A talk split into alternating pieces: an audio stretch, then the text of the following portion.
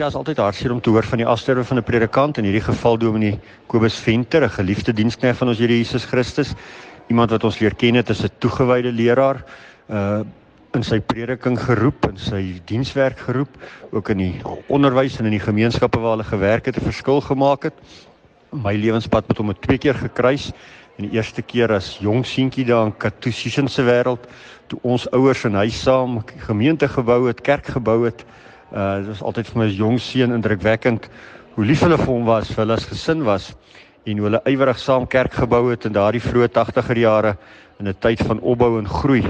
Ek spesifiek onthou as jong seentjie die mooi liefde en ontzag waarmee ons as jong kinders hanteer het wat 'n groot indruk op my gemaak het en uh, later natuurlik 'n bydrae gemaak het in nou se vorming as jong mens ook in jou roepingsloopbaan. En ehm um, die tweede keer toe ek dan as jong kollega bevestig is in Wommerandstad en hy my buurgemeente Vryburg bedien het. En hier word my jong seun Dominie skielik my kollega en ehm um, so vir 'n klein rukkie voor hulle geëmeriteerde daar in Vryburg was ons op Wommerandstad dan. En ehm um, ek onthou steeds hy toewyding, steeds sy ywer, steeds sy entoesiasme.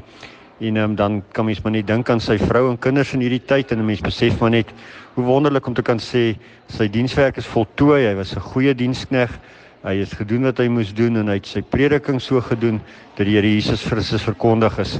Uh vir my op 'n jong stadium om leer ken en later weer as kollega en elke keer die toewyding en die ywer waarmee hy sy werk gedoen het, so onthou ons hom.